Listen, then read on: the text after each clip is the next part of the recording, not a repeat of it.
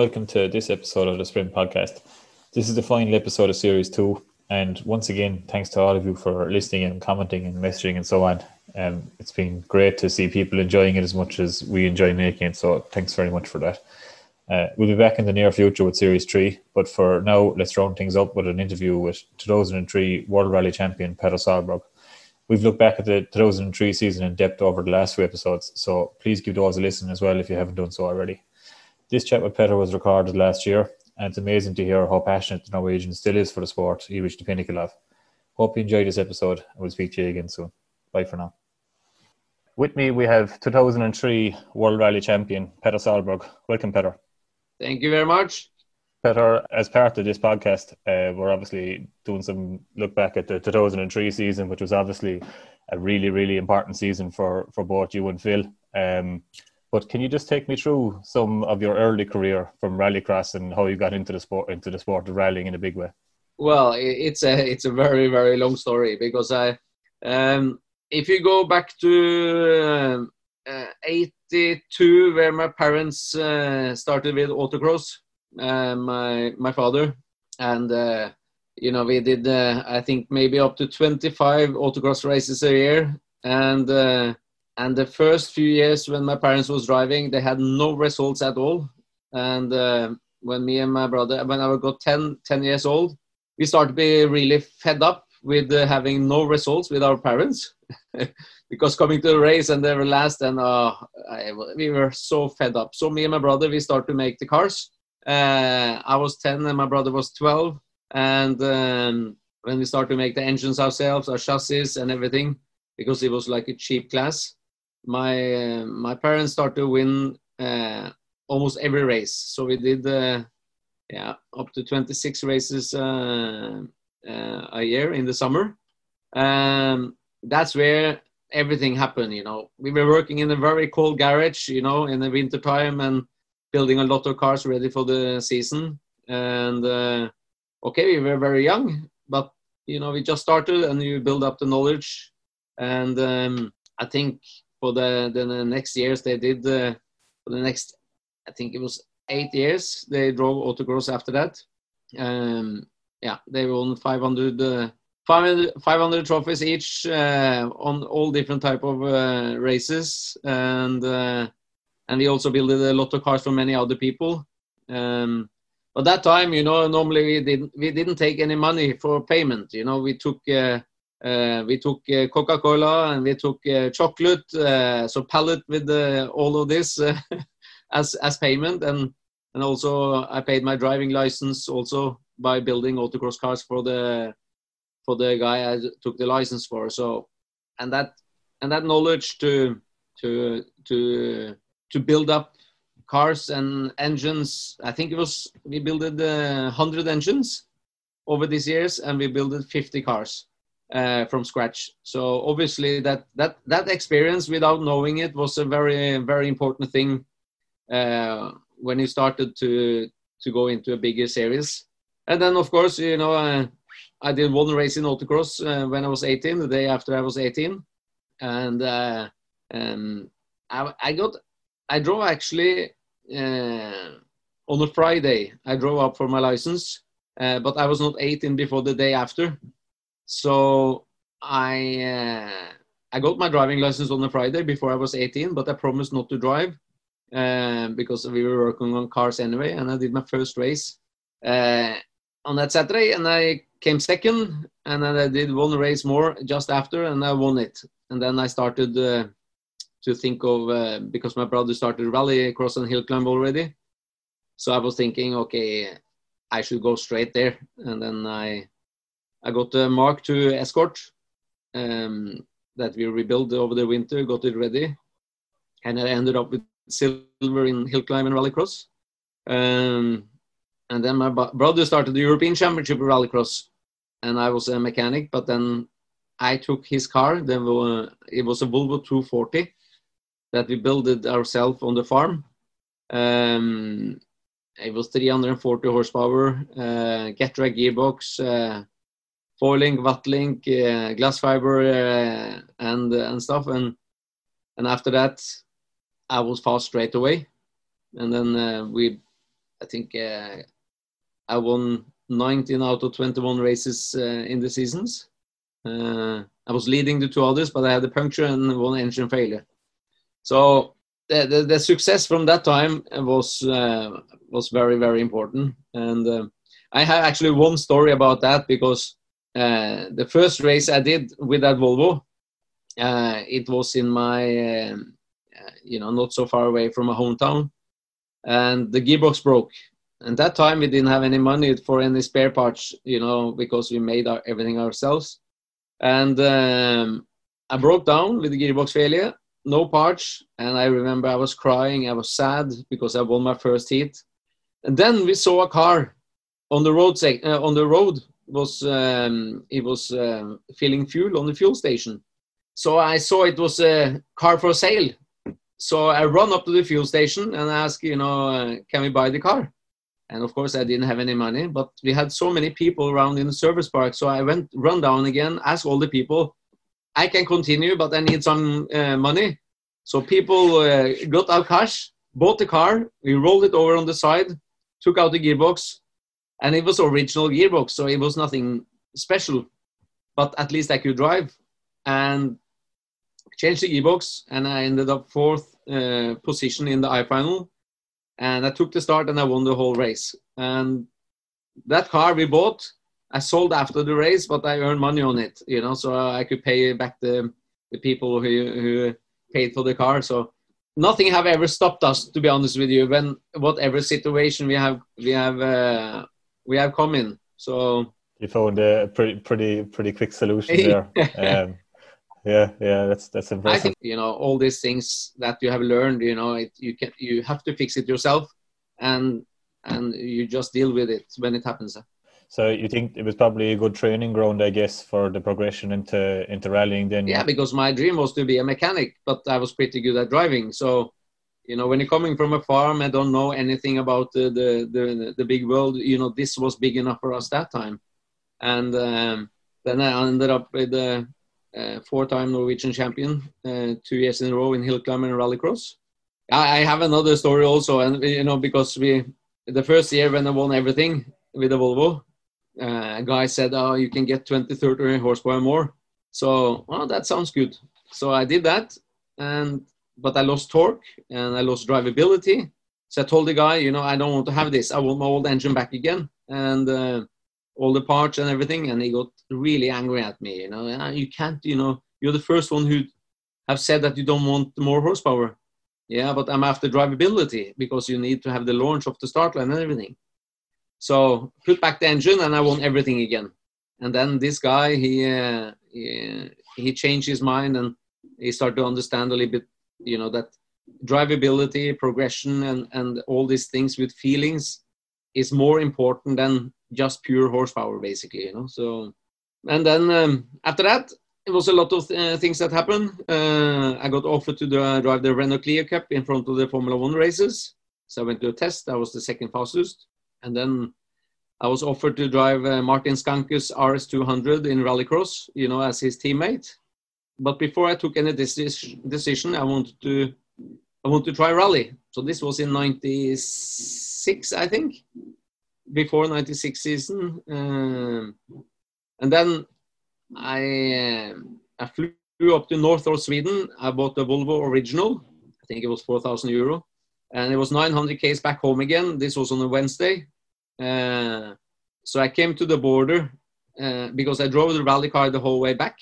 I only had rally tires as a spare, and I had five spare tires in the car. I punctured on I used all five tires because you, dro- you, drove the rally car home from Sweden. Yeah, I didn't have any trailer or nothing, you know. So and then uh, came to the border on a Friday morning and uh, went straight to to to the workshop because then I uh, put it on the power steering on the car because there's no power steering. Uh, put the stickers on, made it ready. Was finished uh, I think seven seven o'clock in the morning on Saturday morning. The rally started nine, and uh, it was the biggest class in Norway.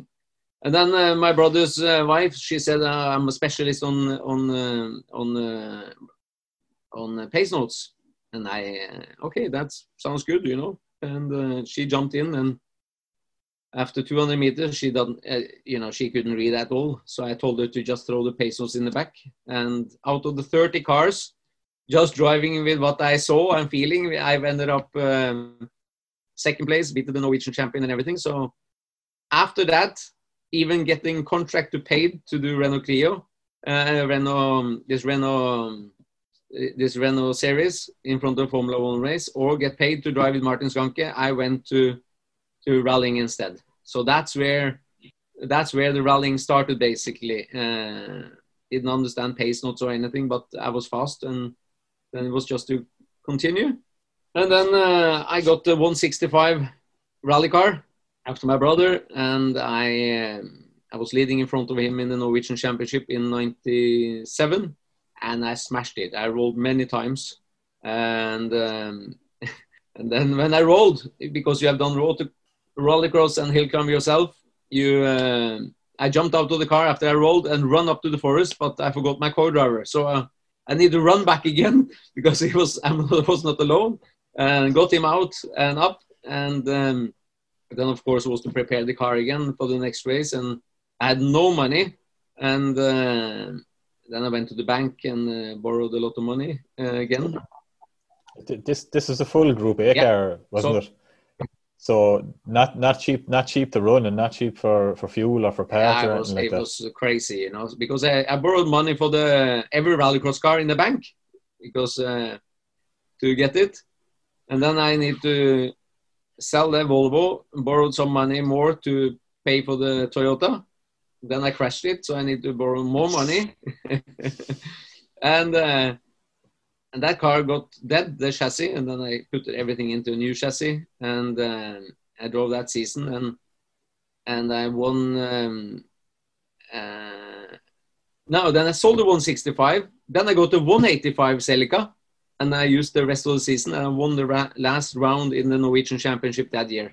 So, just just looking at your results, you actually had a few wins in '97. Um, going by, and obviously you would have been battling with with Henning as well at this time. What was that like to be, you know, fighting against your own brother? And did you guys were you in the same team as such, or was it a kind of a what? What was the what was well, the setup? it ended up, you know, in in uh, you know we were brothers. We were working together, and um, then we had the uh, two garages, you know, and of course I'm I'm a perfectionist, so in the on my side it was I was finished with the car always early. The car was clean, everything was clean in my workshop, and Henning was finished always Friday, Saturday morning, and uh, and his workshop looked like shit. so it was very big difference on on the sides, you know how we worked, and um, and then for the '98 season we got uh, uh, Toyota Norway with us, and we got uh, uh, Shell with us that time, and uh, then we got the two two or five cars that we bought from uh, X cars from uh, Thomas Rådström and another guy, and uh, it was two different cars. It was one with MacPherson and one with Superstrut. But of course, my brother was the oldest, so he could choose first. So he chose the MacPherson, and then I got the Superstrut. Uh, and after that, I I won everything. I was uh, in '98. I got Norwegian champion, and and uh, I think. Uh, there's a pretty famous photo, I think, from '98, where you have um, a kind of an auxiliary power steering reservoir on the roof. What's the what was the story with that? Yeah, it's. I have actually two two stories from '98. You know, because I rebuilt the engine in Sweden, and uh, we drove the bus up to northern Sweden to fix it. Came back to the border and um, and it uh, but we should have gone into the toll station before we went into Sweden from Norway. And then I came, you know, I was dirty because I put it in the engine and we had a very short time. Uh, I had my underpants on and and uh, I went straight into this woman with the papers. I was tired, and they took the car into uh, custody because this was on a Friday morning uh, and the race was on Saturday and since I didn't go in. So uh, if I'm gonna get my car back again, I have to pay 700 euro. I remember, and of course I didn't have any money at all. So I drove back to my hometown. I took shower and I uh, got ready and I I uh, went to my uh, boss and tried to get some money. So he borrowed me 700 euros so I could get the car out. And uh, well, went to the race and I won the race. And then it's coming to the situation like you said there. Uh, I was leading Finnskogs rally with over one minute, and uh, I broke the power steering. So I lost time again behind my brother. Uh, so my brother was leading, and then we came in. You know, I was. I remember I was devastated. You know, I could be a Norwegian champion, and everything was perfect. And uh, then we stood there with the mechanics. What do we do? Oh, come on, guys! We have to find a solution. So we put a 25 liters can on the roof, with uh, and and the Toyota Celica is quite low in the roof, and we put it on the uh, on the roof, put the jacking strap around, so he went inside the car. So it was difficult to sit in the car because of the strap. Uh, with the pipe down to the reservoir because the the steering rack was leaking. Then I had the adjuster on the roof on the can, 25 liters can that we filled with all the oils you can think of. Um, so auto service have us hanging out with the pipe down and see how much it used approximately when I was steering, so it doesn't, uh, you know, get so much oil out. And I took the lead back again. My brother got the problem with the um, with some uh, with the car, and and then I won the race. So I came back into service, and people wanted to put in protest that I can very understand very well. And uh, some of these uh, guys uh, called uh, Big Gundersen was uh, he said, you know, guys, you can't put in protest on this because what a fantastic idea when you can win the race with this solution. You know, it's just incredible. So nobody put it in protest. Uh, actually, my brother wanted to put in a protest, so he was not happy that I I finished uh, with that, uh, but nothing happened. So. Oh, well, pretty uh, pretty ingenious solution um, to do a but before, but before that, you know, when I got this 205, you have to remember again, you know, I have no money, but I believed in myself. So I went to the bank and I said, uh, I need some money. And I dressed up with a suit and everything to look professional, you know, and uh, when you're going to the bank. And, um, and I said, I'm going to be the best in the world. So I need to borrow 100 and yeah, hundred thousand pounds, you know. And he said, Petter, you are crazy. Forget it. You know, it's impossible because you have a salary for fifteen thousand uh, euro in a year, so you, you can't get it. And uh, I went out and I was thinking, you know, it must be a solution. So talked to some of my friends, you know, and they could be like a guarantee for me, you know. So they signed the paper, we guarantee for Petter can borrow the money. So I went into the bank again and I threw this on the table and and he said, "Well, I have no choice now." He said, "You know," and it's not that was not enough, but I got also free interest. You know, after I was finished with the meeting, so I borrowed hundred thousand pounds with the free interest, and and uh, he got guarantee in the car, and everything was perfect. So that's that was uh, how I, you know, got into the rallying. Yeah, that's that's pretty crazy when you think about it. Like that's you know at the time the 205 Celica was still only a couple of years old. You know, it had been a factory car up till 95 or whatever, and it was still, you know, really really expensive to run. And you were, you know, in your early 20s, basically, you know, taking a chance. Like, but like the self belief must have been huge. So then in '99, obviously, you went on to to work with Ford. Um, I know you drove an Escort in Sweden. That car actually ended up in Ireland to um, a, a local Irish guy called Frank Maher. Oh, okay. very famous guy over here. Um, you still have it? No, unfortunately, Frank passed away um 2002, but he did have um, some good runs with that car. It was really, I, I still remember the sound. The Escort WRC, the sound was just so loud, you know, the anti lag and stuff. Yeah. It was so cool. But then, obviously, then you got the call from uh, from Malcolm to to go to Safari. Can you tell us about how that came about? Oh, that's uh, you know I have so many stories, so you know we can sit there for a few days, you know. But I was uh, planning to do a rally in Norway, so I had the Ford team uh, over at my place to do. Uh, I think it was Finnskog rally again, you know. And then um, then I got a phone call that uh, that um, Thomas had broken his uh, leg, uh, and uh, so Malcolm asked me to just pack the bag, jump on the plane, and come down to Safari. And then, and then I I remember I was so excited. So what I did was to take my car into the airport, parked it outside the airport because I was afraid to to lose my flight, and I slept in the car outside the airport with actually uh, with actually with Pernilla, and uh, and then straight down, and and it was it was um, it, it was a tough one, you know, because I I came from you know like Norwegian Championship basically, you know, and coming into this big world was was quite uh, quite big. And then I couldn't have Phil, Will, Phil Mills with me because it, you could only change driver or co-driver. So I had Fred Gallagher with me, and uh, he was helping me a lot to to get through that uh, rally. So on the recce, I used three recce cars, you know, because Colin used a rally car with a helicopter on the recce, but I was young, so I only had the normal road car, and I broke down three times. And the last time we broke down, me and Fred Gallagher was in the middle of nowhere, and we stopped 12 o'clock in the morning, and nobody found us because there was no connection, nothing, and we didn't have a support crew either.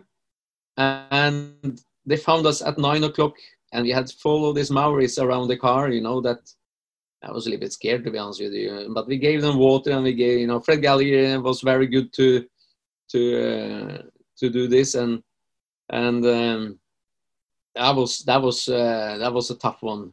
So then we ended up on the shakedown, and uh, maybe on social media you you have seen lately that you know it came out a little bit from that uh, from the shakedown. So I'm I was young, I was uh, doing shakedown, went flat out, and I went very very fast. So I was very happy.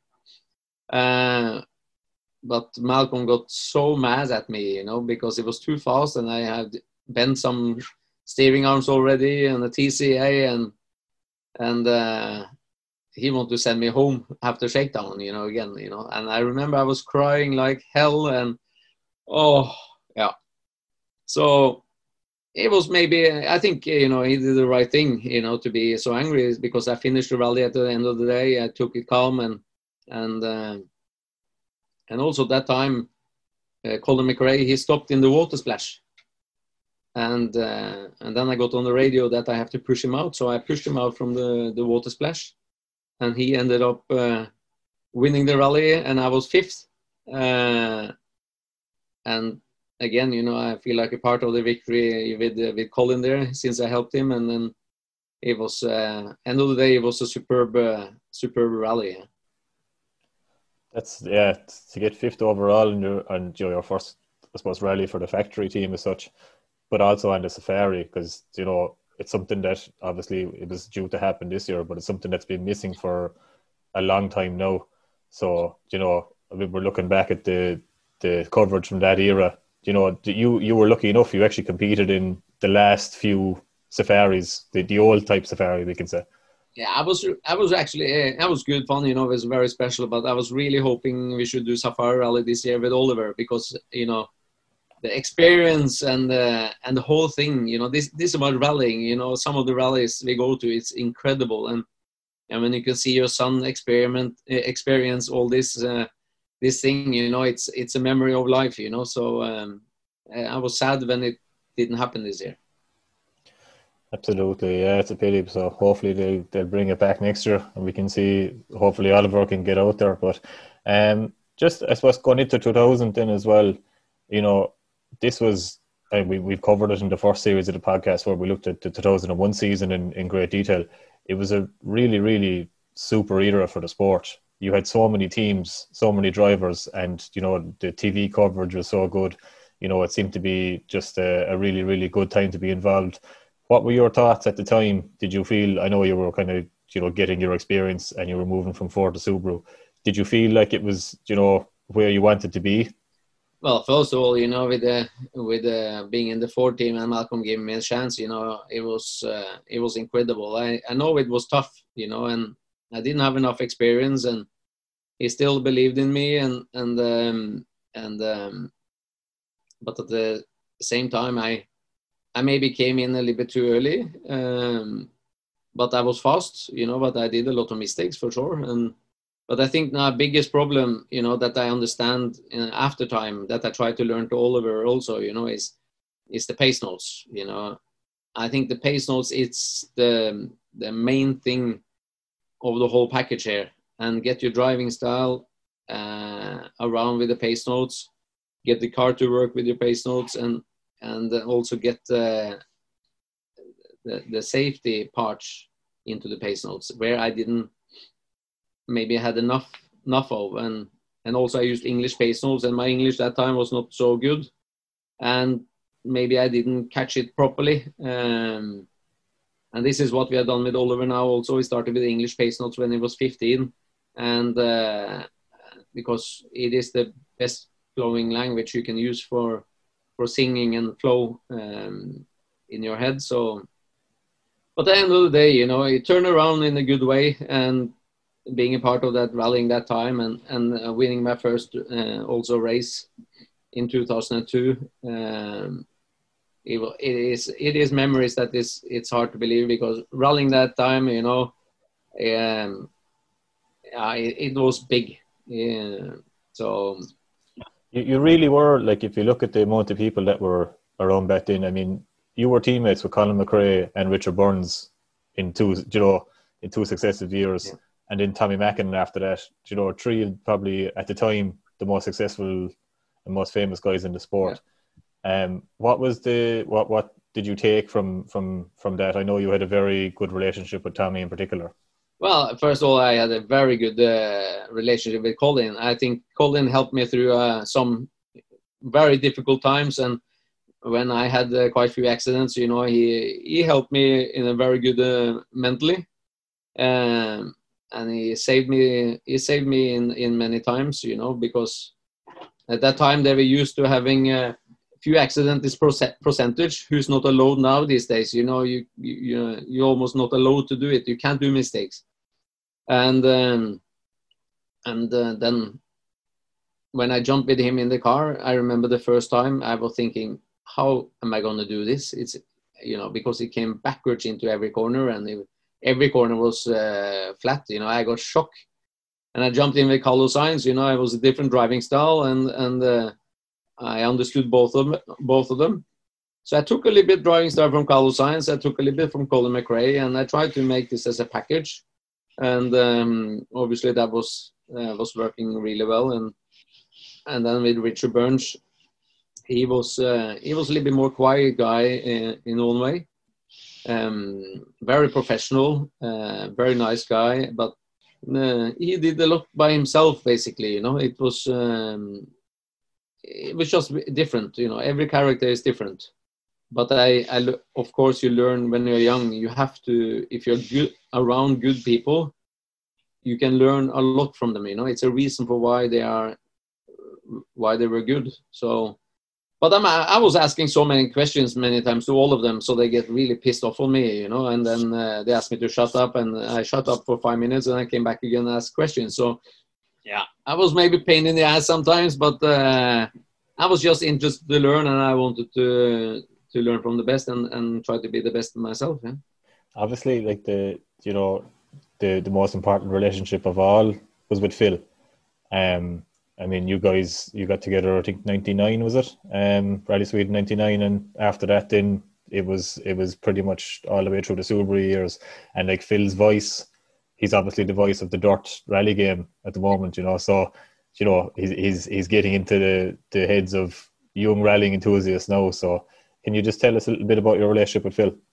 Well, that, that's that's also another story, you know, because when I saw Phil first time, because I couldn't keep my own driver from Norway because he didn't speak English, so I need to find an English one, and it was it was difficult. Uh, I remember, and um, but um, when I sat down with Phil first time in the pub, and uh, first meeting together that we should uh, he should be my car driver, I was thinking, you look so bored, you know, you look so serious, you know, proper English with, uh, I hope he's listening to this because uh, he had brown shoes. You know, he was you know looked uh, he was ten years older, and I think well, this will not be fun, but okay, I have no choice. You know, but and when you start to know him, he was the most coolest guy, funny guy, with dry humor, uh, but very professional. Uh, in I mean, in every area he was working, and uh, great fun together. But uh, what the most respectful thing is that his uh, professionalism, you know, with with everything. I have to take one story about Phil because we went to New Zealand one time, and uh, and uh, we we were going out shopping together, you know. So I I tried to make Phil a little bit cooler, you know. So I tried to make him a little bit hype, uh, you know. So we went out for shopping and I said, "Ah, oh, this is cool. You know, you should try this. You know, this will fit you really well." I found some really cool shoes and and uh, and stuff. And no, and he got so angry at me, Petter. I don't want any of this shit, you know. So he ended up buying same brown shoes, same thing, you know, and no difference, you know. But this is me, he said. I understand. I just try to help you to to be a little bit cooler, you know. But no chance, you know. So, um, but uh, he was taking care of me a lot, you know. We worked really well together. You could tell, you know, it, it always seemed like a really good relationship in the car. And you mentioned your your first win, um, Rally GB in 2002. And if you look at, I guess, that period, you know, 2001 was your kind of learning year, I guess, with Subaru. 2002, you were building and building the pace, and like Rally GB 2002, it was you and Markko Märtin that were battling for the for the win. Yeah. So it was almost like a um, a change of the guard, you know, because subsequently it was you, Marco, Sebastian that went on to be the dominant guys over the next few years. So, um, like, how did that feel at the time? Because I know your celebrations are are legendary. They were they were just brilliant to watch. well, I remember that time, you know, because I think I was the was one of the first few ones who started to drive a much softer car, springs on the car, uh, and then also my driving style. You know, it was not not with the back end at all. It was always with the front. You know, to have a neutral car and an easy car to drive and follow, and um, I must say that that was. Uh, was really good. You know that uh, ProDrive helped me to actually achieve that. You know because I know I knew my driving style. It was not flat out. I didn't like to slide uh, sideways or nothing. And um, but that was with uh, with uh, David Lapworth and Pierre Genon, uh, who was my engineer at that time, who actually helped to go that direction. And it was the fastest way. So I think it was a little bit turnaround with the driving style in that era with uh, Loeb and, and uh, me and Markko Märtin. We could definitely see that um, if you compare to the early WRC cars, they tended to slide from the rear a lot more, even on tarmac. And by the time it got to 2002, 2003, you know, as you said there, the cars were changing the setup. I mean, that, that focus in 2003 was, you know, such a big departure from what had come previously and stuff. Um, but it was really interesting to see that that change, you know. Um, I guess you know the 2003 season is obviously you know the pinnacle for you in the in, in the WRC, but I just looking back at the at the results during the year, it didn't get off to such a good start. No, you know this is how it is sometimes. You know you are uh, you are still on the. To be honest with you, you were still on the learning learning side. To be honest with you, and uh, things happen and and um, and it was still developing into you know to find to get uh, the driving style better and better with the car and everything, you know, because normally with ProDrive from the early start, everything was locked in the differentials, you know, and uh, and um, if you're going to go fast on every every road, you know, narrow, twisty ruts and everything, it's very important that the engineer and the driver, you know, work together. And you know, I think 2002 was the a good step in the right direction, and then it got just better and better and better.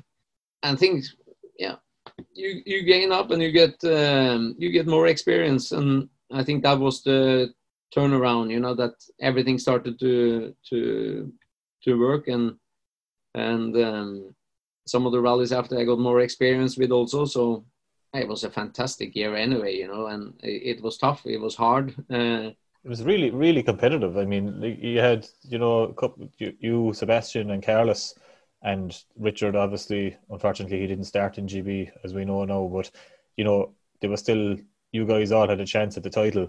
It was close fight. You know, it was so close. It was close fight, and and this is what the sport should be about. You know, and uh, um, and I think yeah, you know, when I think in uh, four people could win the championship at the end of the uh, the last race. You know, it was a lot of things going on in your mind and and uh, mentally and but then Carlos had a problem on the early early of the rally. Uh, he went off, I think.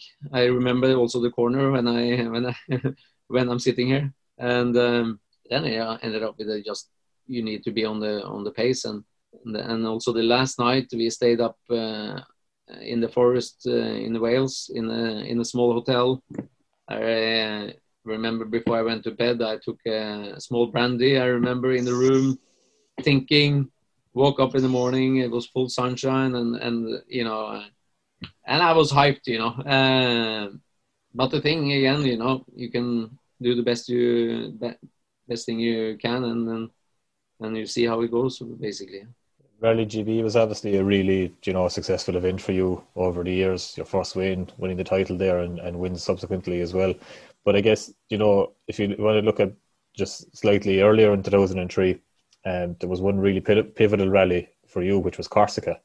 Can you take us through um, that event? Yeah, when I crashed on the shakedown, there you see that when the teams are coming together, they they, they want everything to do the best for the driver, and and uh, the passion that all the Prodrive uh, mechanics had, uh, it it was incredible because I was not you know, I love tarmac, but I, I was not maybe the best on tarmac for um, in that early age because we're coming from a gravel and snow uh, country. Uh, but I always loved tarmac.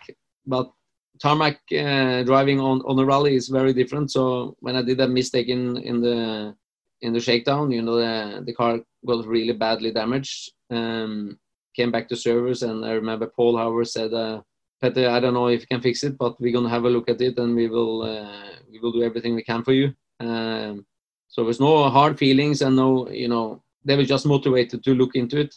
Car was finished seven o'clock in the morning, new painted, and the the wheels was maybe on not in the correct position uh, in in straight line. Uh, they said, but this is the best we can do. So uh, basically, good luck and uh, and Pirelli tires that time in the wet was was good, and um, and then we ended up winning the whole race. It was just you know for the mechanics point of view that what they put it in and ending up you know I'm always humble and respectful for the for the mechanics and engineers that do everything they can to to do it. Uh, it was like an old-fashioned rallying, basically. Again, you know, back to Bessie. Can I think a lot of this coming from Colin McRae again, that what he had been through, that they have this motivation still, and uh, winning the rally for for these guys was uh, was amazing. I think that was a, a turnaround. And I mean, at the end, throughout the rally, you could still see the, the damage on the car was quite evident, you know, on the C pillar and stuff. It was clear they had been in a pretty big crash, and I remember seeing the the footage from the shakedown crash, not the you know just the car afterwards and you and Phil in the recovery truck, and it just looked like okay, this looks like the end. You know? Because I, speaking personally, I was you know only a kid at the time, and I was obviously massive into rallying, and I would have been a big fan of yours and a big fan of Subaru. So I just thought, oh no, do you know this is this is Petter's year done, and then come Sunday then to see it turn around was just amazing. Yeah. And then as you mentioned, the um, the Pirelli tire has been so good in the wet in Spain. You know, you turned it around on the on the last day, I got some really good points. Sebastian had um, he, he had a terrible tire choice and he lost a lot of time. Panizzi actually won. But in Spain, we used a different tire than in Corsica. Okay. So that time, you know, because we were lacking some pace, so we were having a lot of discussion in the service park. You know, come on, guys, let's just try the the minus tire from Monte Carlo that works in the snow, and we put that on without any test or anything. Yeah. And that's where we find out that it was incredible. Just uh, really soft compound or something, was it? Very, very soft, incredible soft. And but obviously then after that also Michelin took out the Monte Carlo compound uh, for the other rallies, you know. So Oh, I was also a turnaround in the tire tire situation. And I think came, I think I came third on the rally or second or third. I think yeah, it was it was pretty high in the in in the, in the points because it just it was again it was pivotal for the for the championship because you know you went into into the final round in um having to win basically to to to, to get it. There was so, so you know you, you and Sebastian and Carlos were very close in the points. Yeah. What were the I suppose did you feel confident going into Wales that you could just win, or did you feel well, what were the nerves like? You know, because I know I guess you had form there, having won the previous year. Sebastian maybe didn't have the same level of experience in Wales as you did. Well, what can I say? You know, I think uh, if if you if you're going back again with Tommi Mäkinen again, you know, and and a lot of the things that you know he was a four-time world champion and what he gave also to me as you know I was still young and I was still working on and and uh, what he gave also with information um, maybe not not so much on the setup side but uh, in general uh, to cope with the to win the race you know I think that he was very helpful um, in many ways there. And of course, I was nervous, you know, but I I knew I was uh, knew I was a good fast driver, and and uh, still, like I said, you know, even that time, you know, I still have to improve my pace notes uh, again, you know. Uh, so, um, but the motivation was high. I, my focus was high, and and I just tried to do just try to do the best I could on every single stage. Without, I think I did one mistake uh, that I thought I had a puncture, but um, that went well. And but I, I didn't slow down. You know, I was still on the on the case until the last stage. You know, so I I want to keep up my momentum basically. I think one of the most iconic scenes from the era is you and Phil crossing the finish line in Margam Park. And uh, just the, the celebrations after it was just fantastic to watch because you had so many so many of your fan club from from back home as well with you um, at the at the stop line. I met you know I remember you grabbing Phil's pace notes and just throwing them Yeah. um, just in pure excitement. you know, stuff, you, so. you, are, you have been into motorsport your whole life and started as a mechanic and building cars and, and all this just happening actually uh, without even understand actually what's going on because my career had gone, you know, been very, very successful since I started. And, um, but again, you know, yeah, Phil was calm and I was hyped and, uh, and uh, very excited and all the people out there was uh, outside. It was incredible. Um, Tommi gave him uh, give give me his private plane back home and ten thousand people on the field back home. Uh, it, it, honestly, it was it was it was crazy, and this is the momentum. You know, it doesn't matter who is driving. You need the country behind you. You know, to be a part of this this this big thing in the world championship. You know, and uh, obviously the first one in Norway, uh, and still. Uh, it's it's amazing, yeah. I think I remember reading a story at the time that um, there was some big football match on at home, and they actually, in the middle of the match, they announced that you had won, wasn't it? They had the they had the last stage live, so they stopped the football match. It was the biggest football match in a match in Norway in the year, and the pre- prime minister was there and the king, and and uh, I got a very nice letter from the king uh, on the same night also, and you know it it it's. Uh, you know this this is up to your people see how much you love things basically you know so if people outside see that this is from the heart and this is you living for this but the end of the day being yourself uh, they can see that and that's what they that's what people uh, enjoyed about it you know and it's maybe the top three biggest moment in norway in sport ever uh, as the specialists say. And and um, and that was uh, yeah the life turns around very quickly. And even my first victory in 2002 was was okay not on that level when you got world champion but it's also a massive thing in the big awards in Norway also. We won all the the most winning awards ever still is about uh, sports uh, from the people and from the other athletes and and um, so it was taken by um, by big uh, big respect it's a big world worldwide sport. So, um, so uh, still, uh, but I still enjoy what uh, what I'm what I'm doing. You know, so yeah, the passion was definitely evident. Like, and it, know, as I said, it had a huge effect on me and you know countless other kids basically that were just getting into rallying at the time. Yeah. Um, you know, it was a, it had a big influence, I think, and it was a huge job with the TV coverage being so good at the time as well. It really helped the whole image of the sport, I think. Um, so that was that was great. Just moving on, I suppose, going on to the subsequent years with Subaru. I mean, do you know, for 2004, 2005, you had really good pace. The car was obviously really good, but it just didn't work out for various reasons, reliability in some cases. I remember you, you had a problem with the, the water splashes a lot in 2004 and stuff. But then moving on to 2006, 2007, this is a funny one because the car, the S12 in Ireland, is like one of the most successful rally cars ever. Mm. But on at that time, you were having some serious problems with the with the car. Can you just tell, tell me tell me a little bit about that? Well, I can tell you that 2004 was actually, you know, I told them if you don't touch the car so much before 2004, I can win 10 rallies. I said, you know, and I won five or six, I think. Yeah, I was leading the four others also. Uh, if it wasn't for the for the water splash and the big ruts, you know, when they because they they lay down the radiator in the front for aerodynamic, and that was enough to destroy all of that. If not, we were, 2004 is my best season, best drive, and uh, this I must say that I I deserve to be a world champion. I was the fastest driver. I won 33 stages more than Loeb, and you know I still that was my uh, my best. And um, and 2005 it came a new car and. Um, and uh, half of 2004 the car was better than the 2003 the first part was not as fast as the, as the 2003 car you know? But if we continue with the car end of 2004 in 2005 we would have won the world championship.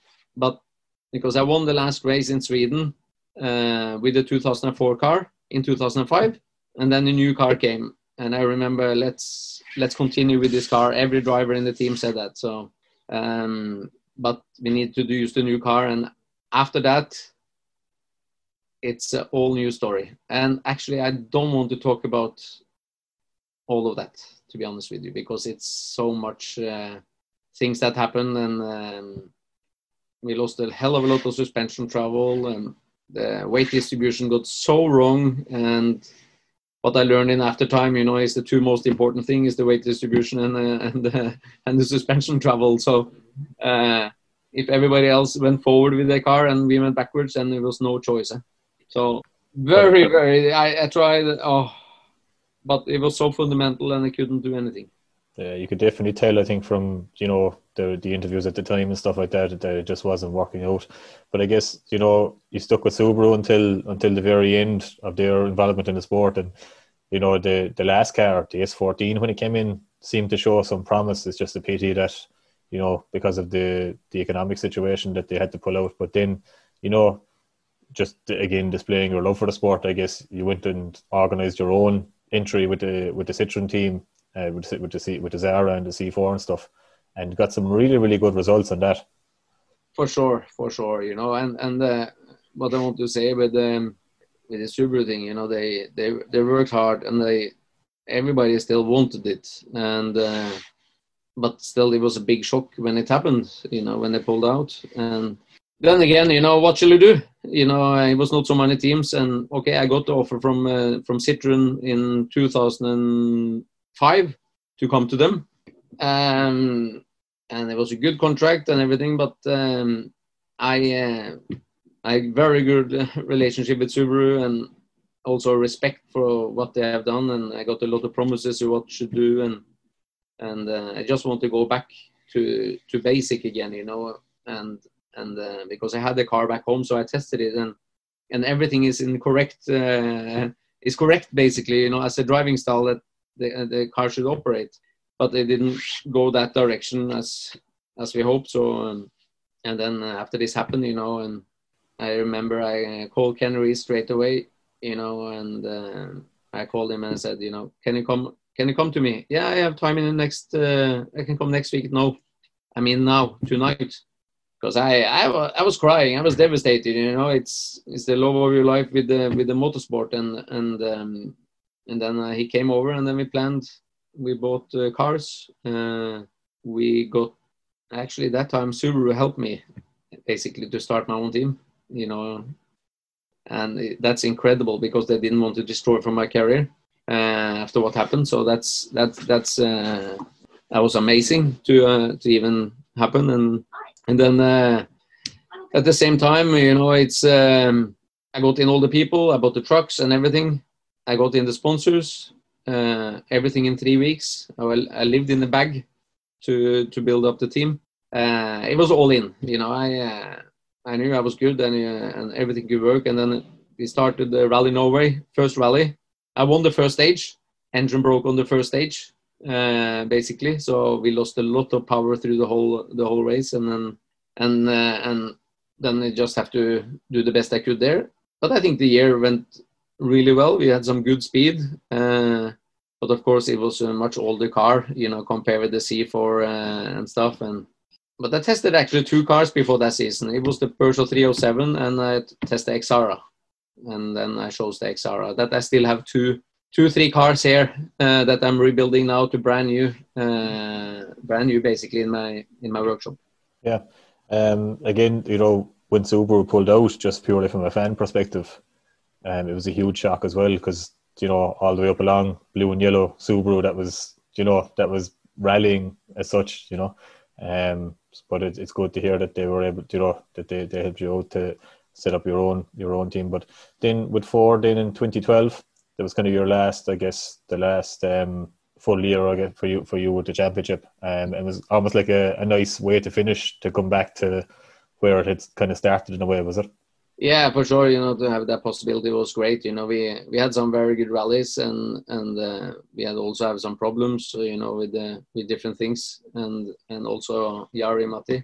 But it was a fantastic feeling there to be in in Malcolm's team again, and and um, and coming back. So it was I didn't get so much out of it as I hoped, you know, for the result for the team and everything. So um, I would like to have another shot uh, that time, to be honest with you, to to to get everything uh, everything together. And did you sense, I suppose, a big change in the sport from your early career and your title around the time of your title win to that? Did you did you sense that the the level of competition was decreasing or did you was it? I know obviously you, you everyone was still going as hard as ever, but you still had so many less teams, less drivers and stuff like that. Did you sense that it was kind of coming into maybe a small bit of a, a barren period? Well, well, first of all, I must say in 2010, you know, we were we were very very fast up to half of the season, you know, and I I I think we could have been better than the bronze in the World Championship that year, to be honest with you, you know. But um, it's many details around that you're not in control over that can influence uh, some stuff. And uh, so actually, uh, I must say that everybody raised their level all the time, you know, with the with experience and, and stuff. So for sure it was, it was tough, but uh, I couldn't say that there was any crazy things uh, changed, you know. But for sure the the Citroen guys were strong with the stability and and um, and they had a good philosophy of a car also that time that seems to work really well so that's the part of the game and then uh, you have to find new dreams and uh, new directions when because it was not enough teams in the championship you know over this year. So uh, obviously I, I that's what i hope you know that we get more factory teams into the into the rallying because it is the best sport. It's the toughest sport and and and also for technology for uh, for uh, manufacturers and, and stuff you know it, it, it's a fantastic way to promote it you know. Yeah what what are your thoughts i suppose on the current state of the sport with the the current cars? Is it something that you'd like you know i'm not sure if you've tested one um or whatever but what what what do you think is the the, the current situation in the sport? Well i tested a volkswagen quite a lot the car that isn't didn't come out basically. Um, i must say it's fantastic cars you know. It's it's really good fun and uh, the aerodynamic and I I know how you know for aerodynamic you know how it works you know because we have played a lot in the rallycross with it and it's very very powerful. I also had the first wing with these small fins on the back in rally Finland at that time and that was two tenths per kilometer that time. Uh, I think it was 2004. But but the thing is, I think it's really cool with this aerodynamic and and fast. But again, you have to find a solution that is working cost effectively and, and everything for, for more manufacturers. So it's easier for the manufacturers to come in. So it's more of a solution to even if to give away something that another manufacturers can come in i think that that's the way to look at it basically you know? So I hope this new new new rules and stuff will will help many manufacturers uh, to to use this sport as as a platform for their marketing uh, worldwide. You know, so because the TV now is it's it's great. You know, with the with this all live and so it has maybe the best position in motorsport it's been for for many many years basically. You know. And obviously, the, the long term plan with Oliver is to is to get him to the top as well. Um, obviously, you're you're working really hard, you know, to to bring him up and stuff like that, and the results are showing. You know, he definitely has the speed. So, do you think that you know he can get there? Well, the the thing is, you know, I'm I'm uh, I'm helping him with the chassis basically. I am never trying the car. He is he is deciding what he likes and what he wants, and at the same time that is going in the right direction. So we always compare that with his driving style is very neat, clean. Um, again, you need enough, always enough traction, you know, uh, all the time. Who for me is maybe one of the main thing. Whatever you do in rally or rallycross or whatever, you learn to drive around it, and and uh, so you always have the performance on every stage. But for all of us, uh, I must say his pace notes is it's really good. He have developed them even further from compared with the pace notes I used. Um, technical side, for sure, it's good. You know, he have been driving cross kart and and uh, stuff since he was eight, seven, eight years old. In rally, rally cross car with 600 horsepower for two seasons, uh, champion there, and so I started uh, doing front wheel drive and rear wheel drive, and you know, I driven all type of kind of cars, you know, for a long time, and I think what I try to do all the time with him is to test to learn inertia to learn weight distribution, to learn differentials, to do what roll center does, anti-squat, anti-dive. So I always tested a lot with him since he was young, just to get it in his mind that what actually helps uh, for driving style, what do you earn traction on, um, and I think that is coming in now from all the experience that he have been. Because many people say, oh, you should drive, uh, you should drive just to drive and yeah, it's true. But for me, is if you're gonna drive, you have to test a lot of things because first of all, you need the understanding. So you get the car that works fast in narrow, uh, twisty, ruts, ruts, fast roads, uh, loose gravel, hard uh, packed gravel. Uh, you drive a lot on tarmac now also, so you need a big window of a car that works, you know, everywhere. Uh, and this I think he have been learned a lot from you know over the last few years and and for me now he have a very good, good consistency you don't have to be on the limit to go fast uh, he decide when he have to or not have to and and I think also yeah learned a lot from uh, Loeb from the tarmac when when Loeb helped him it, it's good to get some people from outside you know to to explain and also understanding of tactics, you know, from how Ogier have done it over the last years and how Loeb have done it before.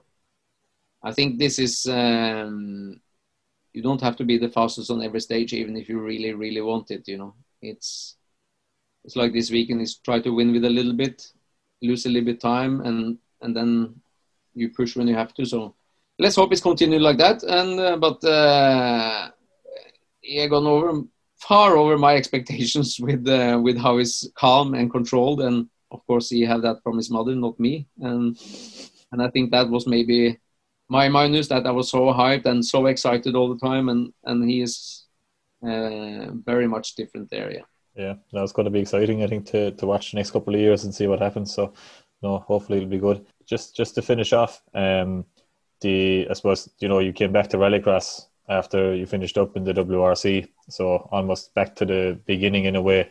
And yeah. you're, you're the only, still the only guy with the, you know, two FIA World Championships in two different disciplines. So how did how did that feel after rallying? Obviously, the cars are spectacular. They're they're like what six six hundred horsepower or so. I think uh, I think it was a good challenge, you know, and uh, we built the car in uh, in in our workshop here from from base. Didn't have any didn't have any engineers or nothing. I used my experience. I used the experience. I took the best from every car I've been driving and uh, and tested hell of a lot with different things. You know, from all weight distribution you can think of and uh, every dips you can think of, uh, and and I tried double wishbones. I tried MacPherson. I, I have all different setups to to test with it. You know, it was also a good learning and confirm where we have gone wrong early days, maybe from rallying, and also you know compare with what is working. And it's coming down to the same philosophy on almost every car. You know, with Oliver's Polo rally car now, compared with the rallycross car from Volkswagen, we uh, we um, we worked further on because the car was not fast enough. We copied the Polo from the Citroen that we made here, and so far, simple philosophy and look at always the three main things with the car to go fast. It's working. So we had a massive success now over the last few years by winning uh, team championship two times and and four world championships with me and Johan and uh, so and Oliver's championship now in the last few years on different things in rallycross and rally in different classes and so um, that's good. You have to be detailed. You have to be a perfectionist. You have to have good mechanics and that have the same passion as you have. And another thing you also have to have you know always young but you have to have the people to who's maybe for 30 to 60 years old we have in the team has to respect the you know when he started like a 15 year old and now 18 to what he wants. But it's no dangerous to test things you know. Try it. You like it. So it what makes the the drivers comfortable and that's why i always respect and listening to oliver and we try different things different angles different directions. Then you understand that it's similar philosophy all the time that that he likes and um, so i never stick with one one thing that this is the right thing but if the main philosophy is working and then the driver has to decide himself what he likes of of the data around it so but I respect Oliver a lot, definitely. No, as I said, it'll be be really interesting to watch him over the next few years, see what happens. So, um, that's Petter. That's been fantastic. Thanks very much for your time. Uh, really, really appreciate you coming on to talk with us. So, very good. Thank you. We talk soon. Cheers. Thank you. Bye. Bye. Bye.